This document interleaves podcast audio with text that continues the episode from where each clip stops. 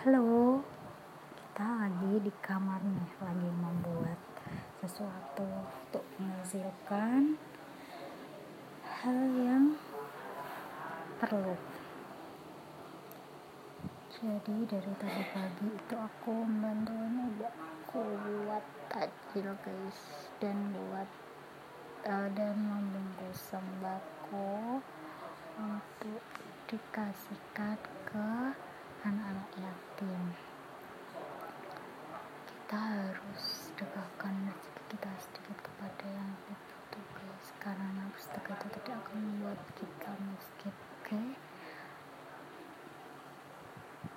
nanti Allah akan membalas berlipat ganda jadi